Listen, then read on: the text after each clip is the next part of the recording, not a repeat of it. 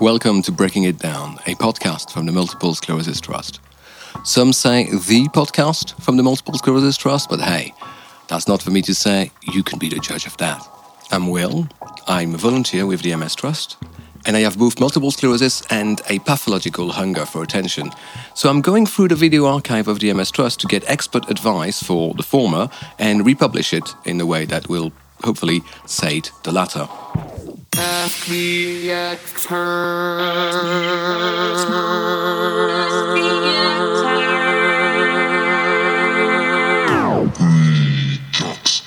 In Ask the Expert Redux, I'm going through the video leftovers in the MS Trust YouTube fridge and rustling up a delicious sonic breakfast wrap out of them. I stand by this metaphor. I'm a volunteer, so all the views I express hereinafter are mine and not those of the MS Trust. And let me warn you, there's going to be views. Uh, you know, you get a podcast with me, you, are going to have views. I'm afraid that's kind of part and parcel, but it's fine. You can uh, you just just rinse them with with cold water, and they, they shouldn't stain. In this episode, our expert is Sue Barnes, a consultant nurse in pain management, and well, I spoil it, didn't I? We, are going to be asking her about, you know, you've guessed it, pain management. That's right. Yeah, it makes sense, right? Hello, my name is Sue Barnes. I'm a consultant nurse in pain management. I work at Salford Royal Hospital um, and I see many patients with um, a diagnosis of multiple sclerosis who have ongoing persistent pain. Pain is many things to many people. For some, it's the physical manifestation of the inevitable suffering that characterizes life. For others, it's simply the French word for bread. And for fitness coaches keen on first order predicate logic, it's a necessary but not sufficient condition to gain. I'll um, give you a minute on this one, bit of a slow burner. Let's hear from Sue about the difference between nerve pain and musculoskeletal pain quite often when we have an area of our body that aches. So we've all at some point pulled a muscle maybe in our backs or done a little bit too much gardening. So that intense achy sensation in an area is what I would call a muscle skeletal pain. It sometimes feels like it would get better if I rest or with heat. Whereas a nerve pain is, feels completely different. So people would describe this as a burning, shooting, electric shock type pain. Quite often it will radiate down very quickly, suddenly and sometimes with no apparent reason. And so they do feel completely different. And I can confirm they do feel different. As people with multiple sclerosis, we are prone to spasticity.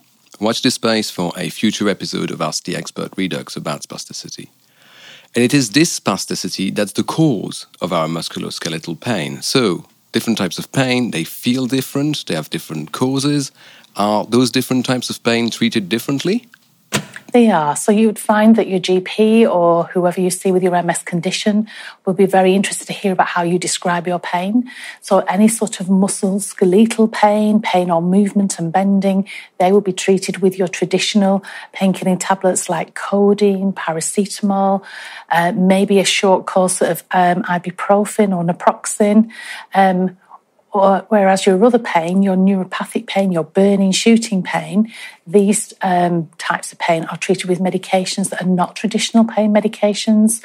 So, medications that are traditionally been used for depression and for epilepsy can actually be very effective at calming down those misbehaving pain nerves and stop them firing constantly. Unfortunately, they can't completely stop that sensation, they can only reduce it to more of a background level. Okay, there's a couple of things in that answer I'd like to bounce on. First is the point about the descriptions of pain. Pain has this powerful paradox of being both a universal human experience, yet being unique, personal, and, if not outright ineffable, certainly difficult to have. So, in the absence of a blood test, an x ray, or even a standardized questionnaire or scale, we have to stray into poetic territory. Content warning the sentence ahead contains a lot of gerunds. The pain may be of a stabbing, cutting, stinging, burning, boring, splitting, colicky, crushing, gnawing, nagging, gripping, scalding, shooting, or throbbing character. It may be dull or sharp, localized or general, persistent, recurrent, or chronic. Often it is radiating or pulsating. Uh, it's, all, it's all based on word. Conveying the quality of our pain to our medics is crucial because not only do we want to distinguish between musculoskeletal pain and neuropathic pain, but as we'll see later in this episode, also between different types of neuropathic pain, because this distinction matters to how we treat it. The other point is about medication. Since this interview was recorded, the UK has rescheduled cannabis, making medical cannabis technically legal, if still de facto inaccessible in the country. And in 2019, the National Institute for Clinical Excellence, NICE, issued prescription guidelines for cannabis based medical products. The guidelines do not consider pains to be an indication, millennia of safe medical use notwithstanding, but MS spasticity is one of the very few indications recognized by the NHS.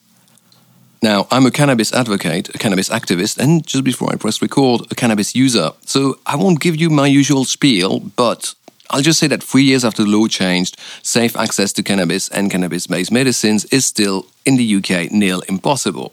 Thankfully, there are organizations like PLEA, the Patient Led Engagement for Access, and Professor David Nutt's Project 2021 that aim to change that. Check them out online, links in the show note. Back to our scheduled program before I rudely hijacked it. hijacked it, hi. Is there anything I can do to manage pain myself? I think that's a great question because it is, I feel, very much teamwork. So that medication only plays a small part. We say maybe 30, 40% pain relief your medication will give you, but how you manage your day to day activities and your MS condition will also play a big contributing part to living with MS and with pain. So we talk a lot about pacing our activities. Uh, we talk about the benefits of relaxation and mindfulness. We know that living with pain is extremely stressful and it is a natural um, stimulant to our body to make us feel more anxious. We produce more adrenaline, and adrenaline fuels our pain nerves even more. So, any way that we can help to decant some of that stress that the pain brings along is great to looking at managing this long term. So, I think it is very much you having a, a role to play and looking at self management strategies is great. Um, some people use Tai Chi or Pilates um, mindfulness we spoke about as ways to help to stay active, but also try and reduce the everyday stress of being in pain and living with MS. And those are certainly some words to live by here. For me, the management of any chronic condition or symptom is first and foremost self care exercise. I was lucky enough that I already had a regular meditation practice when I got diagnosed, and it's definitely helped me. I cannot comment on the Tai Chi or the Pilates, but I do do yoga, and I found that along with the stress reduction, those practices, of course, if done right, can only help with the musculoskeletal side of things. The stress point is an important one. I'd watched all eight seasons of House MD, yes, even the latter rather disappointing ones, and yet it took a couple of years and perhaps a couple of burned bridges before I realized that my pain may have something to do with my mood, my irritability, my disagreeableness. It turns out people around me were completely willing to cut me some slack once they knew I was in pain. So once they know, if they know, being the operative here, because pain, like fatigue, like spasticity, like depression, like executive dysfunction, like a lot of MS symptoms, pain is an invisible symptom. So now I try to be as open as possible about those things, and it's not always easy when the cultural tropes around pain, still to this day, are about bearing it with stoicism, with a stiff upper lip. I was shocked to find that the prevalence of chronic pain in the UK, regardless of etiology, regardless of underlying cause, is 43%. 43%! I wrote those words in capitals in the script. I think it says something about the omerta, about the silence, about the taboo around speaking of one's pain you know, as a society, when 30 million people in the country are in chronic pain, and yet we seldom talk of it or indeed about it. We've come leaps and bounds when it comes to awareness of everything to do with mental health, but physical pain is not much talked about, perhaps because it is simply taken for granted as a part of life. And it is, but like children, books, or aubergines, some people end up having more than others. There is cognitive behavioral therapy, CBT, for chronic pain, or indeed for MS fatigue. And I like that this speaks to the idea that pain is part and parcel of the pensioner's pamper of life, and that how you relate to the symptom is as important as the symptom itself, in that, unlike the symptom itself, how you relate to it is something over which you have agency. But all this stuff is easier said than done, especially if you're not doing well mood wise. What can I do if pain makes me feel low in mood? I think this is something that we hear an awful lot. So, as human beings, I say we are not robots, so pain is very much not just a sensation, it affects our thoughts, feelings, and emotions, and they're very much going hand in hand with each other. Being in pain is distressing and it can make us feel very helpless, it make us feel really frustrated and eventually can make our mood feel a little bit low and we can feel depressed. We know if our mood gets low, it's as though somebody then turns up the intensity of our pain. So it is important to recognize when your mood is a little low and try to look at the things that you enjoy doing and doing some of those activities. Sometimes we get very uh, focused on doing the everyday tasks that we must do rather than thinking, I've only got so much time or energy to do something in a day. We always say, try and make that to be an activity that you find pleasurable or enjoyable because that will release your own natural endorphins, which are your feel good chemicals, which will be a way of helping to lift your mood in a more natural way. Again, super advice from Sue. Let me reiterate some of the main bullet points though. First up is that task management, correct task management, can alleviate the impact of pain on mood. And that's because pain impacts how much we can do, and it is this, in turn, which impacts on our mood. Secondly, detecting mood turns early helps. Now, this will depend, of course, on one's own level of self understanding, but there are tools like journaling or mood tracking, be it on paper or by apps, that can help with that. And finally, being aware of what activities bring us pleasure and hope and scheduling them in, even if the appetite for them is lacking. I mean, why do you think I'm doing this? Like the podcast right now, hmm? And because none of these things are specifically about pain, but really about any condition that brings stress into our lives and affects our ability to perform tasks, it also applies to, say, fatigue or indeed, indeed to low mood itself. Meta. Meta, meta, meta, meta, meta. Moving on to something completely different. Trigeminal neuralgia is an actual pain in the face, but it has the silver lining of offering very specific treatment options. Let's hear from Sue on this. We do see lots of people with MS that also unfortunately have uh, facial pain as a result of trigeminal neuralgia. Um, I would say that would be something you need to seek advice with your GP, and they may refer you on to a specialist pain centre um, for management of that. Um, we know that um, sometimes surgery around that trigeminal nerve can be helpful, or coating it with a glycerol injection puts a coating around the nerve and stops it being as sensitive.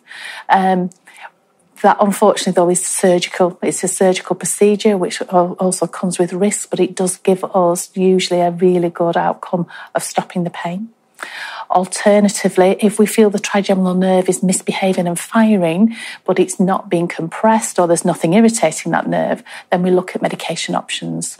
And that would usually be carbamazepine would be the drug of choice that your GP may start you with or someone on the MS team would start you with.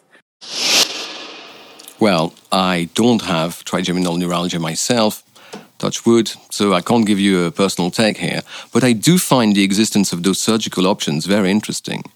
Because it turns out, as you mentioned, that not all forms of trigeminal neuralgia respond well to them. I found a paper, link in the show notes, arguing that surgery worked for trigeminal neuralgia presenting as brief, lancinating pain, but not for those presenting with a continuous pain component. This is why describing pain accurately to nurses and doctors is so important. Remember the gerunds. Remember the gerunds. Hashtag remember the gerunds. Now, our last question Whom should I speak to if my current treatment for pain isn't working? Quite often, our GPs are very knowledgeable about the right medications to put you on, or it may be um, the MS team, someone in that team we'll be able to help and support you. Um, there is the option to ask to be referred to a pain centre, and we see people who have got long term pain as a result of MS, who maybe medications are helping a little but not a great deal, and we look at helping people to learn how to live with pain and how to manage it differently. Um, we don't have any magic drugs, but it is very much about that self management role and getting a better understanding about your condition, but how to stay active and how to not allow your mood to get affected as a result of being in ongoing pain. And this is a great point on which to end this episode. Pain, like many of the symptoms of multiple sclerosis, is not addressed in a vacuum. It requires a broader approach encompassing sleep, diet, exercise, lifestyle, all of the usual suspects. Thankfully, the MS Trust is here to help with that. They have a great page on pain in their A-Z of MS. You can reach it at mstrust.org.uk slash pain do check it out. It's uh, it's a great little page. It covers all of the points you've heard in the interview, but in greater depth. It's got management strategies. It's got therapeutic approaches. Hey, there's even a couple more of those gerunds we're so keen on. Remember the gerunds. That's it for this episode. Ask the Expert Redux was produced and presented by my good self, Will Berard, with enthusiasm and trepidation. My two foster cats. Many thanks to the MS Trust for their continued support, to Sue Barnes at the Royal Salford Hospital, you've heard her in the interview, and to Ent Chaplin, who's written and produced our theme tune. You can find him online at Ent Chapman Audio. Thank you for listening to my reduction of Ask the Expert. I'll see you next, but oh god, it's even worse than the previous one. Jeez.